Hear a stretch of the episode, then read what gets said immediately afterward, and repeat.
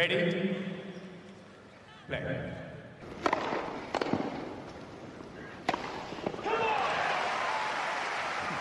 Merhabalar Raket Servisi hoş geldiniz. Ben Gökalp. Ben Anıl merhaba. Evet 5 Aralık günü kaydediyoruz. Tenis bitti gibi diyebiliriz artık. Challenger, ITF falan bir kenara. artık ATP seviyesi, WTA seviyesi turnuvalar bugün bitti Davis Cup'ta. Rusya Tenis Federasyonu Hırvatistan'ı geçti ve Rusya şampiyon oldu. Davis Cup konuşacağız. E, bol bol haber de var tabii bu hafta. Bir sürü şey oldu e, tenis camiasında. Ama bunları konuşmadan önce birkaç giriş şeyi var, konusu var. Bunlardan bir tanesi biz geçen haftalarda çok kutlamadık artık alıştık. Dördüncü yaş günümüzü kutladık ve beşinci sezona başlıyoruz. Ee, böyle bir de bu hafta çok güzel böyle Spotify rap mesajları da geldi. Dinlenmişiz, teşekkürler geldi. Hem özel mesajlar hem mentionlar. Çok mutlu olduk. Çok teşekkür ederiz. Öyle başlayalım. Kesinlikle yani e, böyle çok güzel mesajlar aldık ve Hani biz tenisi e, seviyoruz zaten ama bu podcast işini işte bu yüzden seviyoruz dedirten türden duygulandıran mesajlar da geldi. E, yani beraber bir camia, bir ekip olduğumuzu hissettikçe daha da bir şevkle ve e, mutlulukla sürdürüyoruz. Malum yıl bitti, hala turnuva bitmedi.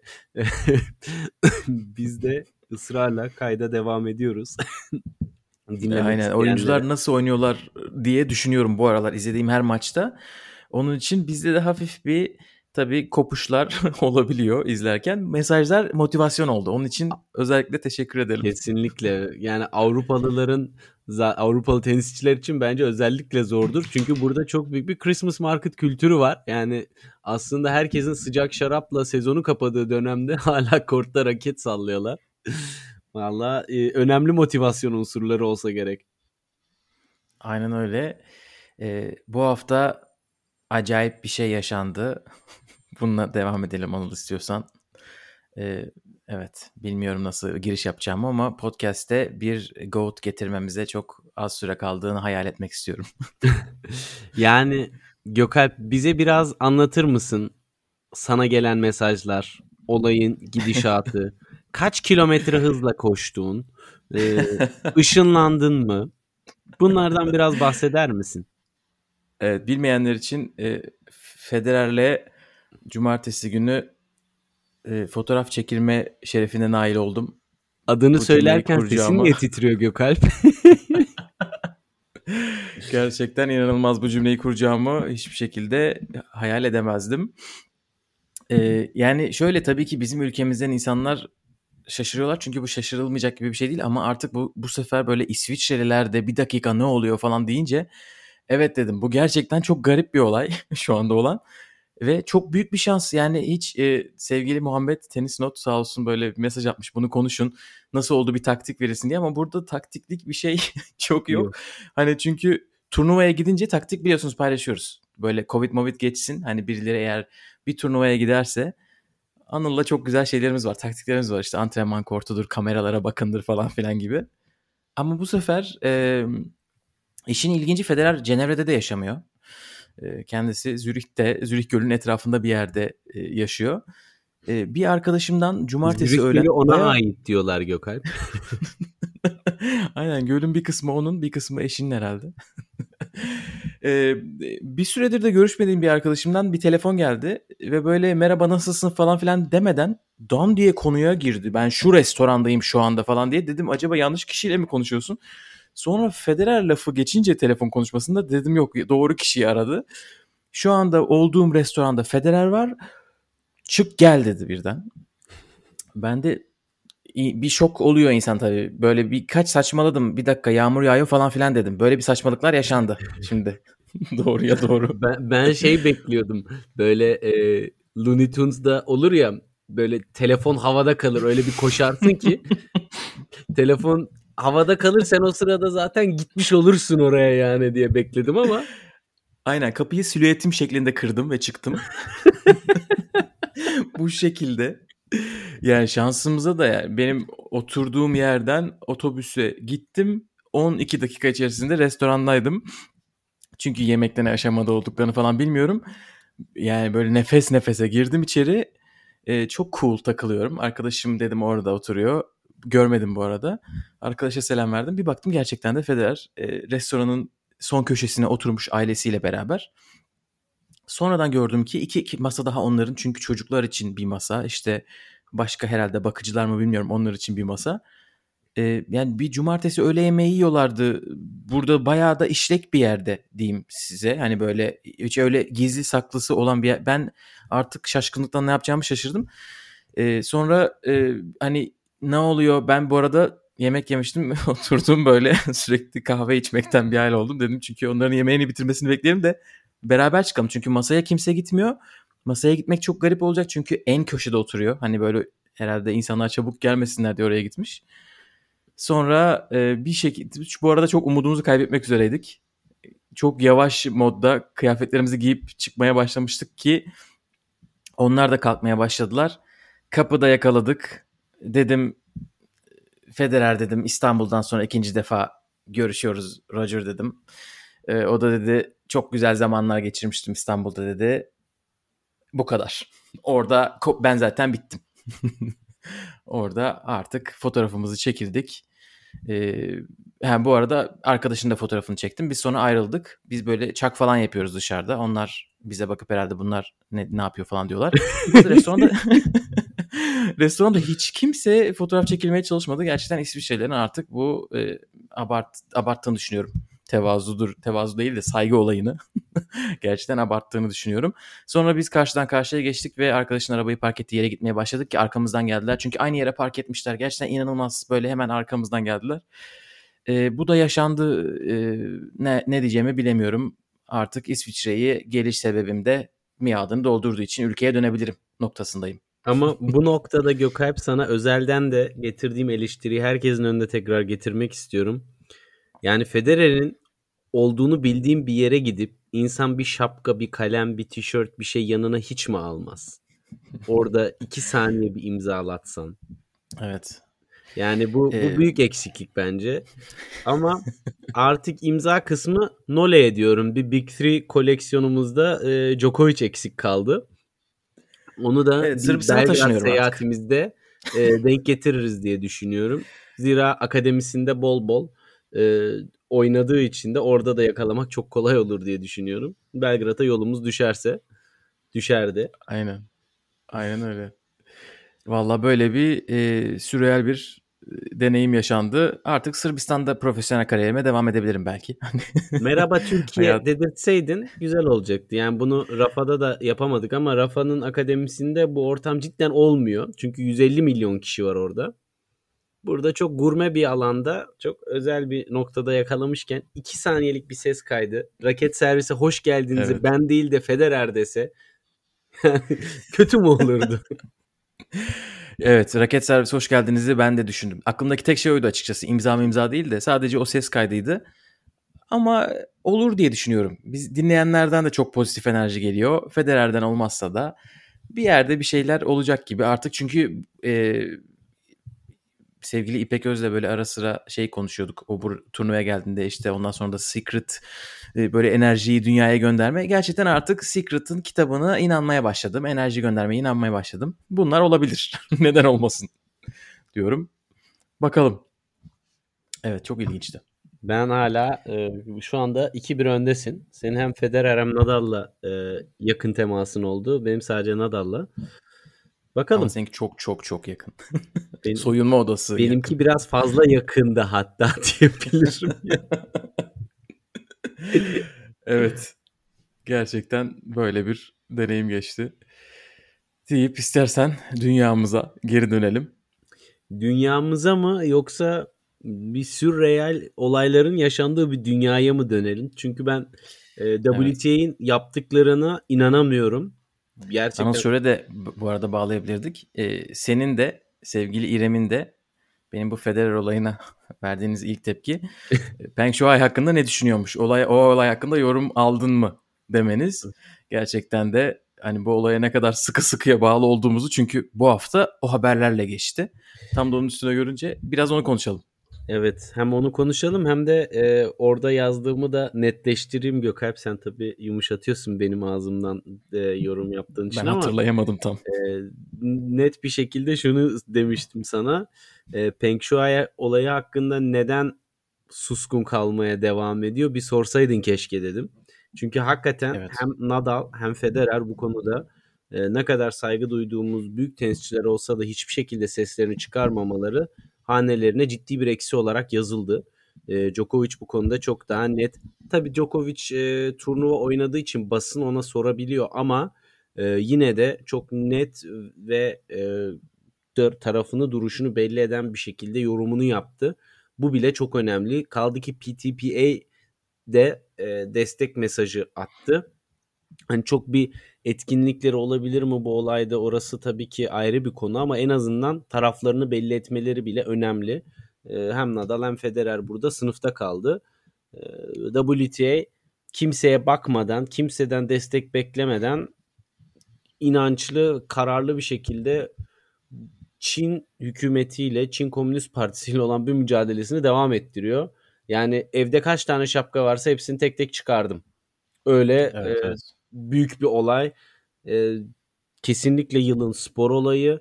E, yani bu kadar az arkadaki bir destekle bu kadar büyük bir meydan okuma ve kendi oyuncusunun e, arkasında bu kadar durabilmesi müthiş bir e, organizasyonun e, kararlılığını gösteriyor.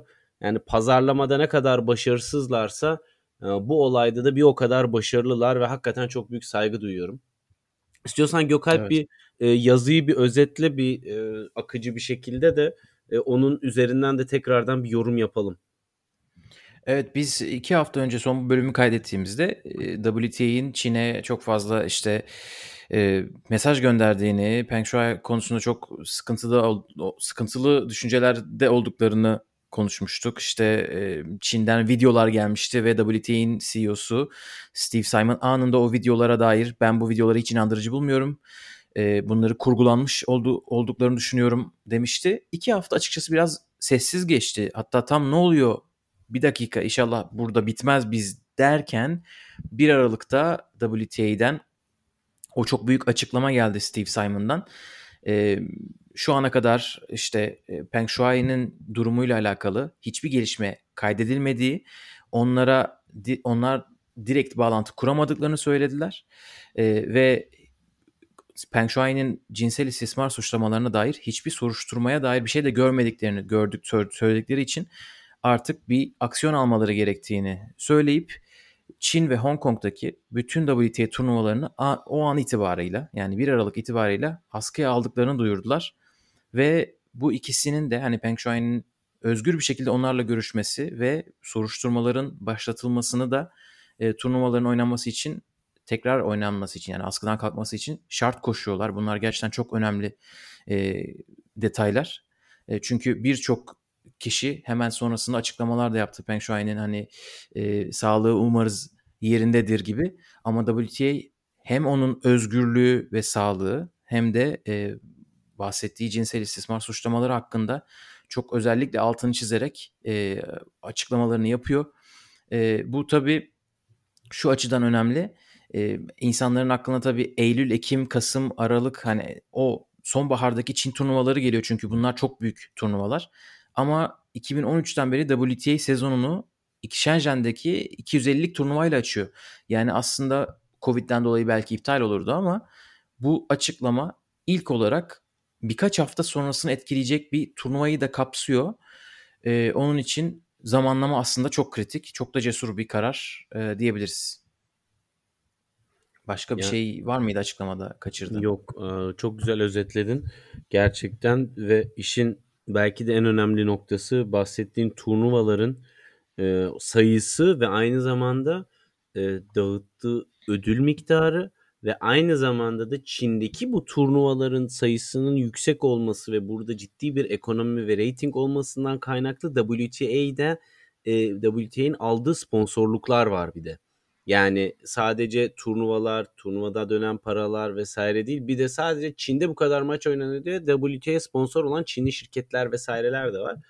Yani bunların hepsini bir kenara itti. Resmen işte o e, meşhur söz hani oyuncumun sağlığı e, ticaretten önemlidir lafı e, gerçekten günümüzde zor duyabileceğimiz bir kelime. E, herkes çok böyle Çin'e karşı diplomatik yuvarlak yorumlar yapıyor. E, daha büyük kurumlar NBA'dir. E, daha onun haricinde de Amerika'da çok fazla Çin Çin'den kaynaklı geliri yüksek olan e, spor kuruluşları, şirketler sesini çıkaramazken WTA'nin bu kadar kararlı bir duruş sergilemesi ve sadece Peng Shuai neredeye de indirgememesi olayı çok akıllıca yapıyorlar. Diyorlar ki bu olayın araştırılmasını da istiyoruz ve bu gerçekten oldu mu bu kişi yargılanmalı. Ee, partinin içerisinde olan her şey gizli kalıp parti üyelerinin hepsi korunursa burada insan haklarına dair ciddi bir darbe vardır e, anlamına gelen cümlelerle beraber burada aslında yine Çin'in tamamını hedef alması ekstra bir e, cesaret örneği. Hem olimpiyat komitesi hem Çin hükümeti ve hiç kimse yok arkalarında esasında. Ben hiçbir destek gücü göremedim şu ana kadar WTA'ye ve yine de kararlılıkla evet. devam ediyorlar. Çok büyük başarı. Ya arkalarındaki desteği Steve Sami şöyle açıklıyor. Bütün sponsorlarının bu hamleden haberlerinin olduğunu söylüyor. Ee, ki sponsorlarından bir tanesi tabii Çin'de bir şirketti ve onlar hatta e, WTA sitesinden logolarının kaldırılmasını istemişler bu açıklamadan sonra. Bir de yönetim kurulunun da bütün tamamının desteğinin arkasında olduğunu söylüyor. Burada ilginç olan şey yönetim kurulunda ITF'ten isim de var tabii ki. ITF'in başkanı sanırım WTA'nin yönetim kurulunda. Hani ITF böyle kendi kendine çok yuvarlak, hiçbir şeye benzemeyen açıklamalar yapsa da belki de WTA'ye hani yanınızdayız diyordur. Çünkü WTA hani şey diyor bizim arkamızda yönetim kurulumuz var diyor. Ama onların adını geçirmişken ATP, ATP'nin ve ITF'in e, hiçbir böyle nasıl diyelim iç, içeriği boş olan aynen hiçbir şeye yaramayan e, açıklamalar yaptığını söyleyelim WTA'den hemen sonra da yapmak zorunda kaldılar. Zaten WTA yapınca herkes onlara e, şey yapmaya başladı. Sizden ne, ne zaman gelecek bir şey demeye başladı. E, Andrea Gaudenzi'nin açıklaması hemen ATP'nin sitesinde yayınlandı. ITF de aynı şekilde. E, pek bir şeye benzemiyor. E, ATP'nin yönetim hani ortaklarından bir tanesi işte Şangay turnuvası onun için bir şey yapamıyor diye bir şey gördüm ama bu çok bir şey ifade etmiyor çünkü WTA'nin en çok parasının geldiği yer Çin. Hani üçte biri Ciro'sunun Çin'den geliyor. Hani bu öyle yapamaz diye bir şey yok. WTA yapılabileceğini gösteriyor. Ee, Uluslararası Olimpiyat Komitesi saçmalamaya devam ediyor. İnanılmaz raddeye geldi saçmalıkları. İkinci bir video görüşmesi gerçekleştirdiklerini açıkladılar Peng Shuai ile. Ee, onun dışında e, Olimpiyat Komitesi'nden bir isim CNN'e çıkıp biz onunla görüştük sağlığı yerindeymiş artık neden buna inanılmadığını anlam veremiyorum gibi açıklamalar yaptı. Ee, çok yazık gerçekten. Ee, tabii bakalım Pekin'deki kış olimpiyatları nasıl geçecek? Ee, Amerika'da hem e, diplomatik boykot hem de tam atlet boykot yani 1980 işte Moskova'ya hiçbir sporcu gönderilmemesi gibi boykotla konuşulmuş. Amerika'da bu arada genel bir Çin karşıtlığı da var. E, özellikle Cumhuriyetçiler tarafında e, bu olay çok büyük yankı da bulmuş. Hani bu Peng Shuai olayı. E, genel bir Çin rekabeti o Donald Trump zamanından gelen bir iş işlerde işte ticarette e, Trump öyle bir kararlar vermişti ki hani Çin'den gelen e, ürünlere acayip e, fiyatlar koymuştu üstüne e, gümrüğe. Ondan sonra zaten ülke bir kendi aralarında iki ülke şey yapmışlardı. E, çatışmışlardı. Şimdi, biraz oradan dolayı da ekstra büyüyor olay. Ama WTA'yı gerçekten çok büyük takdir ediyoruz. E, oyuncular da zaten bunu desteklediklerini şu anda çok güvende hissetmeyeceklerini söylüyorlar. Daniil Medvedev'ine kadar. Hani kadınlar ne yapsın? Daniil Medvedev bile diyor ki Çin'e gidersem şu anda hani önümüzdeki hafta çok güvende hissedeceğimi düşünmüyorum diyor. Olaylar bu raddeye geldi. Yani bu kadar evet, ayıp neler olacak. Yani medya ne kadar bu işin de arkasında duracak çok önemli. Çünkü WTA bu hamleyi yapana kadar sesler hafif hafif kesiliyordu. Yani sürekli medyaya yeni bir malzeme vermek gerekiyor ki medyada işleri gündemde tutsun. E, o da tabii biraz işleri zorlaştırıyor açıkçası. Çünkü Çin hükümeti de bu noktada tabii ki olayı yok sayma yolunda e, gidiyor. Hani bu tarz e, taktikler zaten bilinir. Hani insanların unut, insan hafızasının unutkanlığına güvenerek bunu gündemde sıcak tutmakta duyarlı insanların elinde, duyarlı medya mensuplarının elinde. Gerçekten merak ediyorum. İş hani Peng Shuai'nin sağlığı ne durumda? Nerede ne yapıyor onu zaten bilmiyoruz. İş onun çok ötesine gitti ama bir yandan Peng Shuai de hakikaten ne yapıyor onu da bir e, ortaya çıkması lazım. Onun da arada kaynamaması gerekiyor yani gerçekten. Aynen öyle. Bakalım bu olayda gelişme oldukça konuşmaya devam edeceğiz. Zaten bu hikaye öyle kolay kolay da bırakılmaz gibi hissediyorum ben. Diyelim ve istiyorsan Davis Cup'a geçelim. Yani sene sene bittikten sonra oynanan zamanlaması manidar ve üzücü Davis Cup. Ama birilerinin dediklerine göre bu turnuva oynanmış Gökalp fakat kimse izleyememiş. Gerçekten yayıncılık evet. anlamında ne yapılmaması gerekiyorsa bu sene daha da kötü yaptılar. Evet çok ilginç. E, bence her sene kötülerdi. Çünkü eskiden de yayınladıkları yerlere baktım. İşte e, iki oynayan iki takımın ülkelerinin de hangi kanallar yayınlıyor onları yazmışlar. Hani sadece o iki ülkeden insan mı izleyecek? Onlar izleyecekse biz o zaman konuşmayalım sizi. Dünya Ama neyse hadi zaten konuşalım. sadece finaldeki iki takım izliyor futbolda değil mi? Mesela. Aynen öyle. Hani mantık aynıysa. Aynen öyle. Evet Davis Cup finalleri ilk önce grup aşamasında ve ilk çeyrek finallerde 3 şehirde oynandı. Yarı finaller ve finaller Madrid'de oynandı. Rusya büyük favoriydi buraya gelirken ve büyük favori olduklarını gösterdiler. Bugün çok büyük olay olmayan finalde Hırvatistan'ı iki tekler maçlarında kazanarak geçtiler. Şampiyon oldular. Ee, belki de senin söylediğin tarafla başlayabiliriz. Ee, yayın bulmak çok zordu. Büyük ihtimalle Türkiye'den de çok fazla izleyen olmamıştır. Ee, artık şöyle yapmak zorunda kaldım. Hangi takımlar oynuyorlarsa onların e, işte ulusal kanallarına VPN'le bağlanarak değişik bir deneyim yaşadım bu hafta. Sırp kanalları, Hırvat kanalları olsun, işte İsveç Eurosport olsun. Herkese baktım. Kim daha çok heyecanlanıyor kendi takımı sayı alınca? Hepsini denedim. Hırvatistan bir numara. Gerçekten zor zanaat Gökalp. Yani IPTV'nin e, nimetlerinden bir tanesi de bu sanırım değil mi? Yani inanılmaz gerçekten. E, çünkü ITF kaldığı noktalar oluyor. Çünkü ITF TV İsviçre'de blokluydu. Birçok Avrupa ülkesinde de bloklu Davis Cup'ı yayınlamıyorlarmış. Öyle bir şey düşünün ki sadece kendi ürününüz ve onu yayınlayamıyorsunuz bazı ülkelerde. Böyle de bir ya anlaşma YouTube'a yapmışlar. koyması lazım ya. Açık bir şekilde YouTube'a koyup oradan salması lazım bu işi ki atmosfer olsun. Kimsenin haberi yok turnuvadan. Öyle. nasıl sponsor bulabilirsin Gökalp? Yani izlenme sayıları, sosyal etkileşimi düşük bir turnuvaya sen nasıl para sokacaksın? Evet, haklısın. 10-11 gün sürdü. Uzun bir turnuvaydı çünkü iki eşleşmeli gruplar vardı. Yani 3 takımlı grup. Her takım iki defa eşleşme oynuyor. Grup birincileri ve en iyi iki tane grup ikincisi. Çeyrek finale çıkıyorlar. 8 çeyrek finalist. Ondan sonra onlar 30 29 Kasım 2 Aralık arası çeyrek finallerini oynadılar. değişik tabii şeyler var. Öne çıkan şeyler var. bir tanesi bence atmosferler gayet iyiydi. Hem Madrid'de hem Torino'da özellikle yarı final final. Tabii buna inanmak zorundasınız. Çünkü kimse izleyemediği için böyle atıp tutuyorum.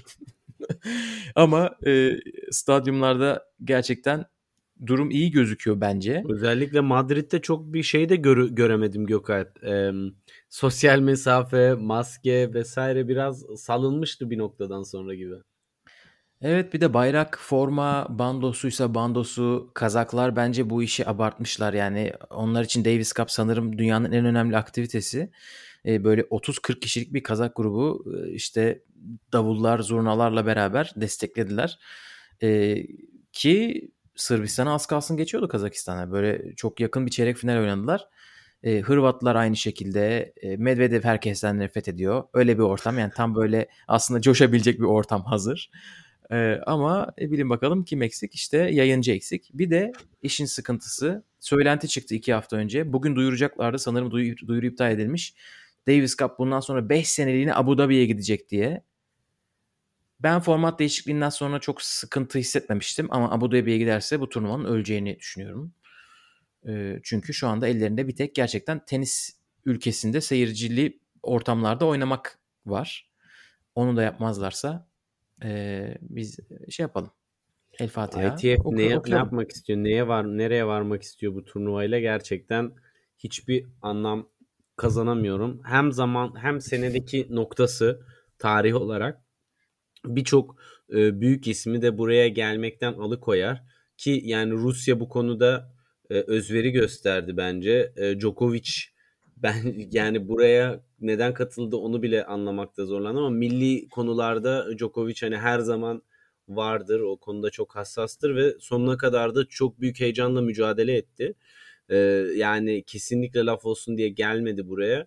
Kupayı kazansa zaten onun için çok özel olacaktı ki bir fırsat turnuvasıydı esasında. Özellikle İspanyolların e, buradaki yokluğu e, da ve Almanya'da da Zverev'in olmaması kurada da aslında şansları güzel de kura çektiler ama e, finale kalamayınca tabii işler iyice sarpa sardı. Yoksa Medvedev Djokovic Davis kupası final mücadelesi yani insanlar Olabilirdi.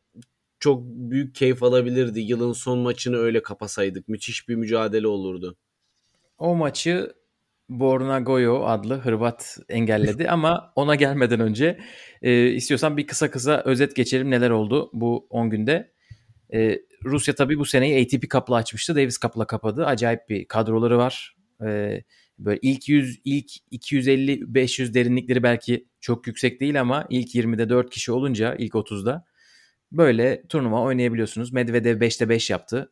Rublev da 5'te 4 yaptı. E, bir tane maç kaybetti sadece. Ona da O şapka çıkaralım mı. Gökalp? Feliciano Lopez Tabii. burada yani müthiş bir tenis zekasıyla acayip bir maç kazanmadı mı sence de? İnanılmaz. 40 yaşındaki Feliciano Lopez. Ben buraya destek olmaya geldim diye gelen Feliciano Lopez, Carlos Alcaraz'ın Covid pozitif çıkmasıyla maça girdikten sonra servis voleylerle Andrei Rublev'u dövdü adeta.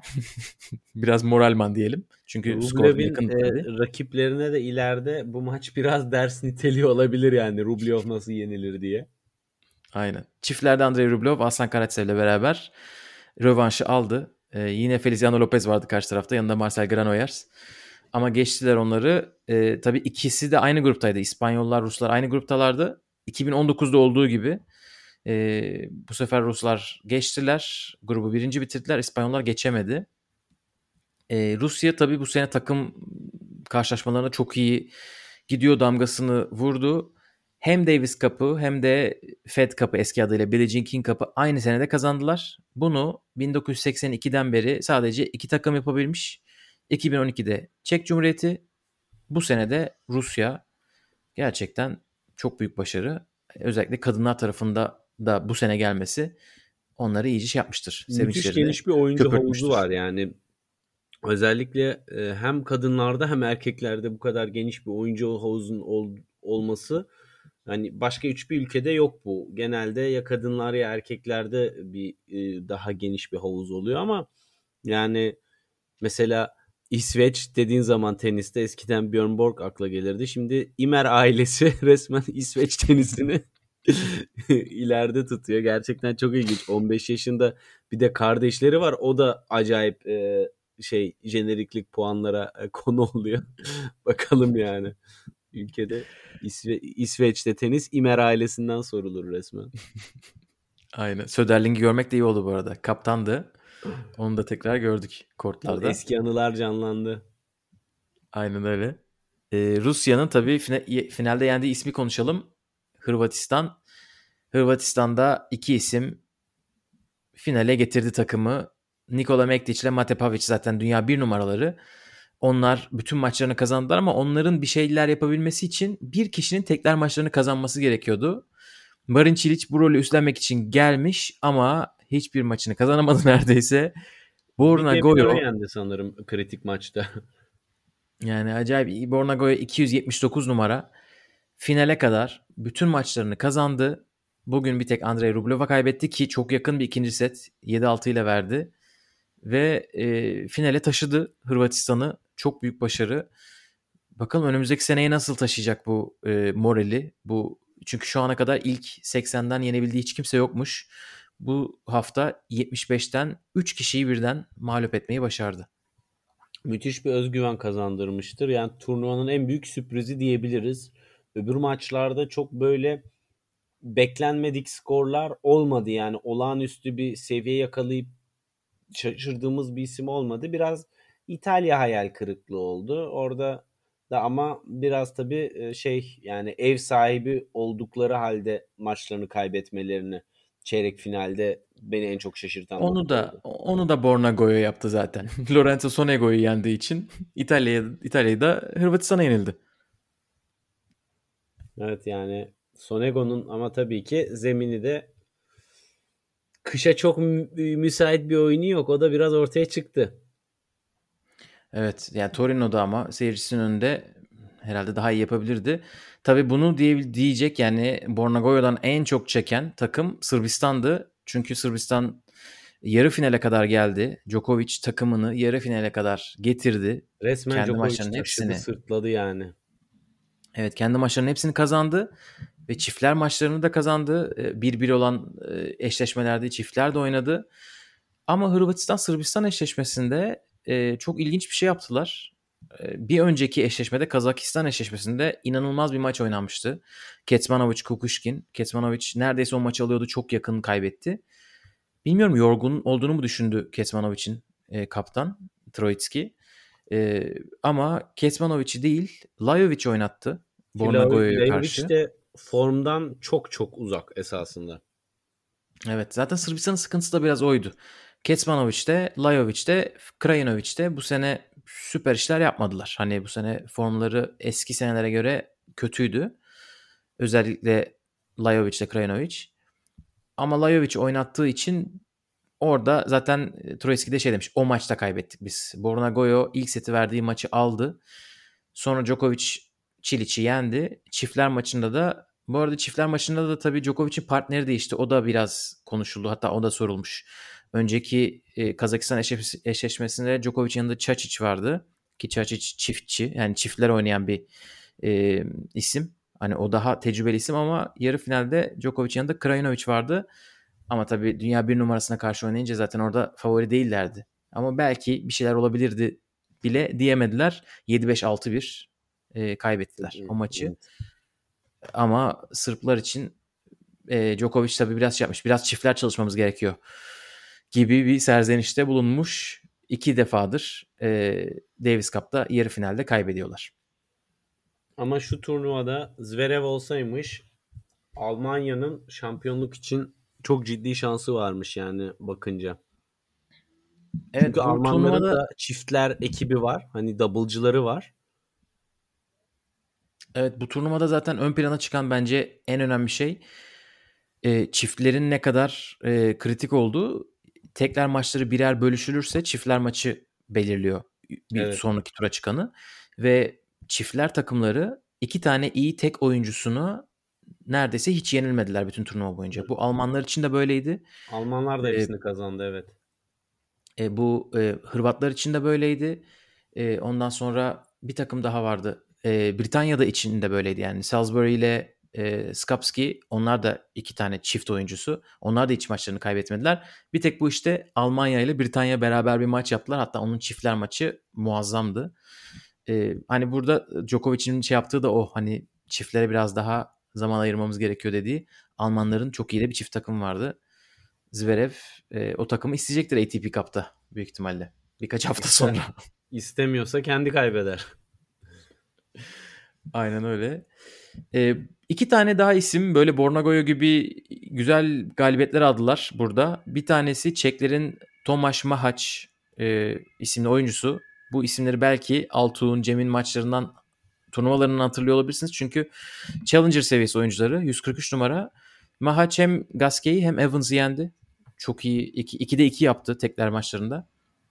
Bir de evet. Macaristan'dan Zombor Piros. Piros. O da John Millman'ı ve Marin Çiliç'i geçti. O da 282 numara. Çok iyi iki maç kazandı. Yani Bornagoyo tek değil. Bu isimlerin yanında çiftler takımları yoktu. Onun için grupta kaldılar. Ya bir tenis kariyerleri bile yok. Hemen hemen öyle denebilir yani. Ki Piroş zaten çok daha 99'lu hani çok da adı duyulmamış ama Yani burada Çiliç'in de seviyesinin inişli çıkışlı olduğunu yıl boyunca konuştuğumuz için burada da biraz ters bir ana denk gelmiş olabilir Gökalp. Evet Çiliç Ama sanırım evet. tek maç kazandı bütün 10 gün boyunca.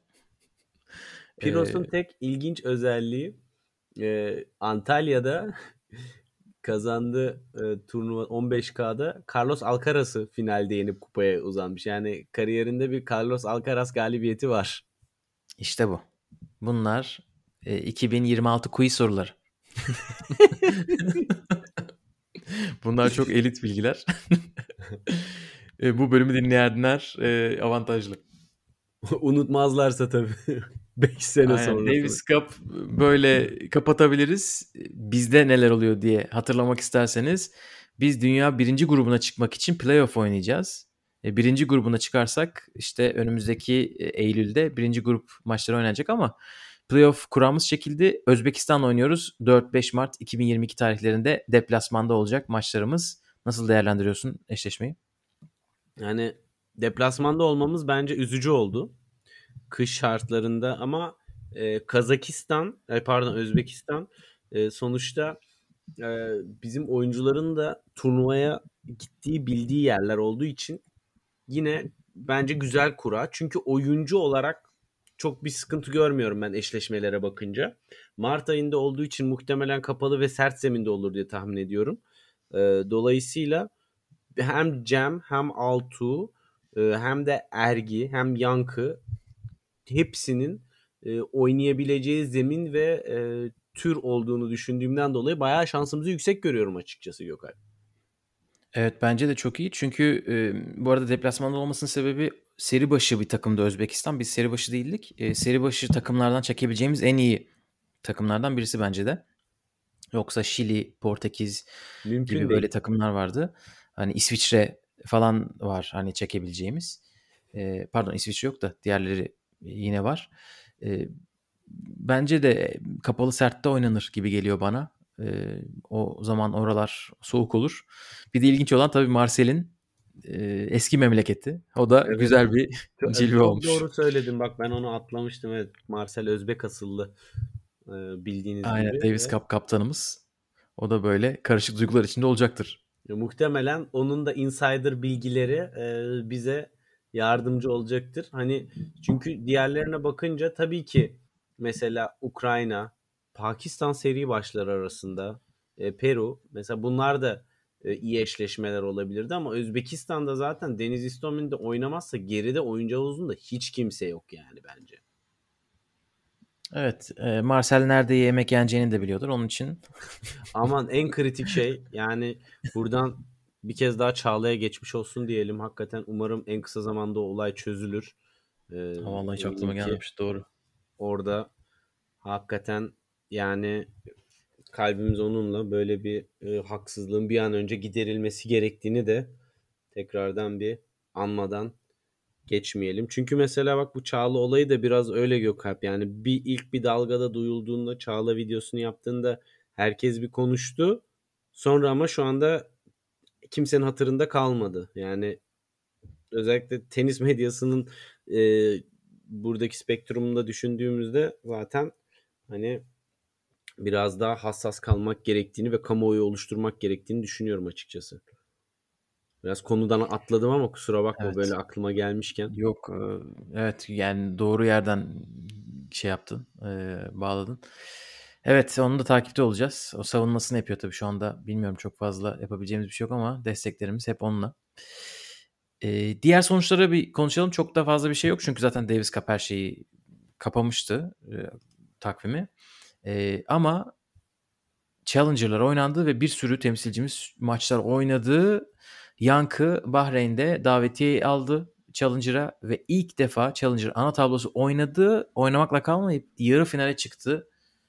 Antalya'da da maç kazandı hemen ertesi hafta.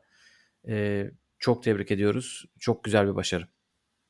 Yani e, Gökay burada bir kez daha hani tenis ülkesi olmanın ne kadar önemli olduğunun ön plana çıktığı bir örnekle karşı karşıyayız. Yankı bu sene zaten küçük turnuvalarda e, kupa alıp sıralamasını arttırmıştı ki bu çok önemli hani böyle bir yere de katılabilmek için ama e, yani bu wild card'lar özellikle federasyonları kuvvetli ülkelerin oyuncularına çok daha fazla gidiyor. Biz hakikaten Bahreyn'de, Katar'da sanırım bu noktada ilişkilerimiz kuvvetli ve buralarda e, daha fazla hem kadın hem erkek oyuncularımız da wild card bulabiliyor ve bu fırsatı takvimin de e, olduğu nokta itibariyle turnuvaya katılan oyuncular arasından sıyrılma fırsatının da olduğu bir turnuvaydı ve orada yarı finali görmesi kendisi adına nihayet beklediğimiz sıçramayı getirdi. Çünkü e, bu momentum Challenger seviyesine geçiş, Challenger seviyesinde kalıcı olmak ve burada birkaç kupa kazanıp ATP seviyesine geçmek e, bildiğimiz hani standart bir kariyer yolu ve dolayısıyla o ilk aşamayı geçmeyi bu sayede başardı. Sıralama puanları sıralaması da çünkü çok yükseldi. İyi puan topladı. E, bu puanlarla bu sene içerisinde ne yapacağı çok önemli. Üstüne bir şey koyup arttırabilirse o zaman müthiş olur. 2023'te e, ATP seviyesini konuşmaya başlayabiliriz. O çok önemli ama ilk hamlenin gelmiş olması çok sevindirici bence. Zaten oyunu özellikle forehand tarafındaki gücü e, çok yüksek olduğu için bunu devam ettirdiği sürece diğer taraflarını da diğer yönlerini de e, etkinliğini ve defansif yönlerini koruduğu müddetçe kademe kademe yukarı çıkacaktır diye e, ümit ediyorum Gökhan. Aynen öyle ben de katılıyorum. Ee, bu hafta Altuğ'da Folli'de çeyrek final oynadı. Ee, Antalya'da bir Challenger daha oynanıyor bu hafta. Cem bir numaralı seri başı. Cem'le beraber e, bizden bir de Sarp abi gün e, davetiye ile katıldı ana tabloya. Elemelere davetiye alan Marcel İlhan da e, bir seri başı eledi ilk turda. E, elemeleri son tur maçına oynayacak 6 Aralık pazartesi günü. Hepsine başarılar dileyelim. Ve de istiyorsan haber turuna geçelim. Geçelim. Evet bir şeyle başlayalım. Ee, Joanna Conta, Joanna Conta tenisi bıraktığını açıklamış. Emekli oldu kendisi 30 yaşında. Ee, Britanya basını çok şaşırmamış ama e, genel bir sanırım şaşkınlık var. Bu sene çok bir şey yapamamıştı. Ama tabii 30 artık bize çok erken geliyor. Ee, ben hem ona şaşırdım hem de bir zamanlar dünya 4 numarasına çıkmış olmasına hala inanamıyorum. Kariyeri için kendisini kutlarız.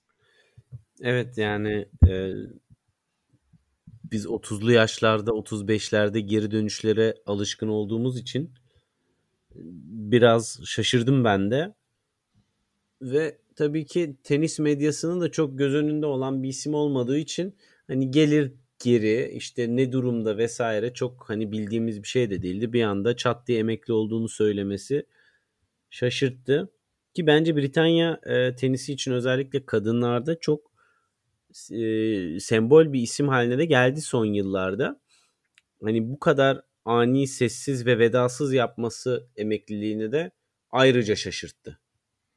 O vedayı Wimbledon'da yapmayı planladığına dair söylentiler var. Geçen Wimbledon. Ama Wimbledon'dan hemen önce e, takımından bir kişi Covid olmuştu. Ve ondan sonra sanırım o da oldu. Ya da karantinada kalması gerekti.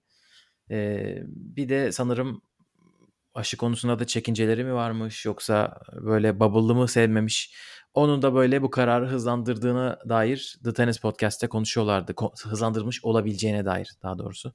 Biraz, biraz Tabii, The Tennis Podcast için e, büyük haber değeri. Onlar İngiliz kaynaklı oldukları Tabii. için direkt.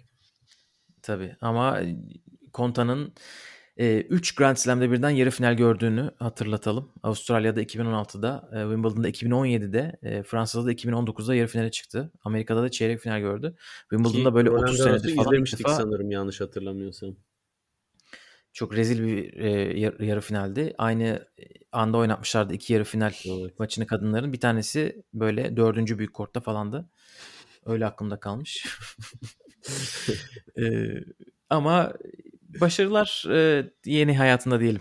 Ne diyelim? Demek ki hayatıyla mutlu. Tenisten kopsam da olur e, düşüncesinde diye değerlendiriyorum ben. Bu da güzel bir şey bence ge- insan olarak. Aynen öyle. E, Stefanos Tsitsipas ameliyatına olmuş. Biz olacak mı acaba derken hemen fotoğraf geldi bile. Geçmiş olsun dileklerimizi iletelim. bu arada iki haftaya başlayacağım falan demiş çalışmaya. Öyle Avustralya yok yani falan dedik biz ama. Bana ilginç geldi Gökalp. İki hafta sonrası. Ee, Ama Taylor Fritz'ten filozofu sonra... Yunan tanrımız bir bildiği vardır diye düşünüyorum. Ama yani Avustralya'da ameliyat sonrası için çok vakit yok yani. Ne zaman recovery olacak? Anıl biliyorsun Taylor Fritz'ten sonra artık her şeye inanmaya evet, hazırız. Taylor Fritz hakikaten yani tıp Eleme literatürüne girebilecek bir isim gerçekten yani. Böyle bir şey yok. Ee, bakalım Yunan tanrısı da bu e, ulvi güçlerini kullanıp e, tenise hızlıca geri dönüp şimşek gibi çakabilecek mi? Müthiş bir cümle. Buradan Polonya'ya geçelim. Iga Świątek sürpriz denebilecek bir kararla en azından ben şaşırdım. Koçuyla ayrılmış. 5 yıldır çalıştığı Piotr Sierz çok uzun bir soy isim. Onu söylemek çok zor. Piotr Sierznovski gibi bir şey. Ayrılmışlar. Tabii beraber Grand Slam kazandılar. Ee, bu sene de aslında iyi geçti. Ama artık yeni şeyler öğrenmem gerekiyor. Böyle aşama atlamam gerekiyor gibi bir okudum ben o mesajı. Ve şu anda takımım tamam. Hani bir şey soracaksınız biliyorum ama bir süre sormayın gibi kibarca hani e, Raducanu'yu her hafta sorduğunuz gibi bana sorular sormayın ima etmiş sanırım. E, o da koçuna ayrılmış. Ya bu koç İlginç. ayrılıklarını ben çok anlamıyorum açıkçası. Yani e, tamam oyunu Grand Slam sonrasında hani tekrardan kupaları toplamadı ama seviye olarak her turnuvada istikrarlı bir e, noktadaydı Iga ve oyunu hani böyle ya kötü oynuyor şey yapıyor bir şeyi değiştirmeli tadında değildi sadece bana sorarsan yaptığı şeyleri daha fazla e, daha az hatayla e, yapması gerekiyordu. Yoksa oyununda şöyle bir variyete eksikliği var bunun için bir koça ihtiyacı var veya servisinde şöyle bir sıkıntısı var bunun değişikliği için başka bir koç lazım gibi benim böyle e, gözüme çarpan bir büyük bir sıkıntısı yoktu. Ama e, bir bildiği vardır umarım veya umarım arkada e, daha tatsız şeyler olmamıştır. evet. Bakalım. Takip edeceğiz. Şu an neler yapacak. Ee, bu hafta Takip bir de ATP... dedi Gökalp dinlemiyor musun kız? Sormayacağız. Sormayın dedi. Takip edebiliriz canım. Takip etmede sıkıntı yok. bu hafta bir de ATP e, ödüllerinin adayları tanıtıldı. ATP ödülleri diye bir şey var bir de oyunculara her sene ödüller veriliyor. E, bu ödüllerin önüne, üstünden geçmeyelim çünkü biz kendi ödüllerimizi vereceğiz. Çok yakın bir zamanda. E, burada da duyurmuş olalım. Biliyorsun sezon ödülleri yapıyoruz. E, podcast'a başladığımızdan beri. Geçen sene beraber vermiştik canlı yayınla. Yine öyle bir planımız var. Ama bu sene bu hafta ATP'nin bu ödüllerinde sportmenlik adayları her sene olduğu gibi çok konuşuldu. E, çünkü yine Djokovic yok. Bu sefer de e, bu sefer Federer yok Allah'tan. Hani Federer olsaydı artık çok saçma olacaktı. Ayıp olacaktı Ama... gerçekten artık ödülün e, Ballon d'Or'un Messi'ye verilmesi gibi bir saçmalığın teniste yaşanması olay olacaktı yani. Evet Federer ile Nadal bu ödülü son 29 senede falan aldılar arka arkaya. Öyle bir durumdayız. E, bu senede Nadal, Tiafo, Ruud ve Felix aday olarak gösterilmişler. E, ben açıkçası şaşırdım Djokovic'in hani burada olmamasına. Çünkü geçen sene hani işte hakemin boğazına top attığı için buradan çıkmıştır diye düşünmüştüm ama bu sene bir şey bulamadım. Bu o, sene o PTPA, PTPA'den dolayı üstü çizili olabilir Gökalp. Mükemmel bir teori. Hiç, hiç aklıma gelmemişti. Gerçekten o olabilir. Yani ATP'nin ikinci olduğunu e, ve işine geldiği gibi davrandığını birçok noktada gördüğümüz için yani sportmenlik aday... ödülü bence hatta Peng Shuai konusunda konuşan ilk isme verilse e, en doğrusu olur bence. Ama e, biz sportmenlik ne aslında direkt WTA'ya versinler. ATP WTA'ya versin ödül. Nasıl? Siz bir şey beceremiyorsunuz diyerek bu ödül iptal edilebilir ya da Stefan Edberg'e verebilirler ödülün adının sahibine. Hani biz kimseyi bulamadık bu sene. Üstad siz alın geri. Bu sene biz bir olmadık. Olamadık. Aynen öyle. Ee, çok tatlı bir haberimiz var ee, kapatmadan önce. Sevgili dinleyicilerimiz Görkem Bayhan'dan gelen. Eğer şu anda telefonunuz elinizdeyse Instagram'ı açmanızı rica ediyorum. Instagram'da no context paylaşımlar hesabına girecek olursanız bunu önce sizin keşfetmeniz için şu anda biraz burayı uzatıyorum. Bu bir Türk hesabı e, komikli şeyler paylaşılıyor sanırım. E, takip edenlere bakacak olursanız e, Rafael Nadal'ın takip ettiğini göreceksiniz bu hesabı. Gerçekten inanılmaz bir şey. E, hayatımda gördüğüm en Türk hesaplardan birisi. Rafael Nadal'ın neden burada olduğuna dair bir teorisi olan varsa bu podcast'in tweetinin yorumlarına bekleriz. YouTube'a yorumlara Acaba- bekleriz, her yere bekleriz. Bu, e, Gökay bu paylaşılan no context paylaşımlardaki reels'lerden birinde e, Nadal'ın bir akrabası filan da mı vardı? Biz mi göremedik? E, ya başka bir teori Gerçekten gelmiyor aklıma inanılmaz. çünkü gerçekten yani paylaşımlar ne kadar no contextse Nadal da burada çok out of context yani. Evli Benim aklıma tek şey geliyor. Ee, Facebook'ta hani böyle bir grup yapılıyor, büyütülüyor, büyütülüyor, 100 bin kişi oluyor. Sonra birden bir gecede ismi değiştiriliyor. hani dedim acaba öyle bir şey olabilir mi? Ama bu e, garip ve komik şeyle bitirelim. Görkem'e de teşekkür ederim. Bak bak Nadal'ın burayı takip etmesi bir haber değeri. Görkem'e katkılarından dolayı teşekkür ederiz. Ama bence bir haber değeri daha var bu noktada. Nadal takip ettiği halde no context paylaşımlar Nadal'ı takip etmiyor. Olabilir mi böyle bir şey ya? Aynen. Gerçekten bu da açıklansın. Bu inanılmaz bir şey. Evet istiyorsan bu noktada bu tatlı noktada bitirelim. Var mı eklemek istediğin bir şey? Yani Nadal'ın 179 tane takip ettiği hesap varken birinin bu olması bilmiyorum bana. Evet yorumlarınızı bekliyoruz. Bölümümüzü beğendiyseniz bizi beğenmeyi, paylaşmayı unutmayın. Apple'da dinliyorsanız yorum e, çok faydalı olur. Teşekkür ederiz. Bir sonraki bölümde artık sezon ödülleri de atalım Anıl ya. Dağıtalım. Dağıtalım. Bizim çok afilli kupalarımız yok ama gönül kupaları var bizde. Gönül mertebesinden verdiğimiz kupaları hep beraber vereceğiz. Ee, biliyorsunuz bir Anıl'ın kazanan oluyor, bir benim verdiğim oluyor. Bir de geçen sene itibariyle izleyenlerin, dinleyenlerin seçimi oluyor.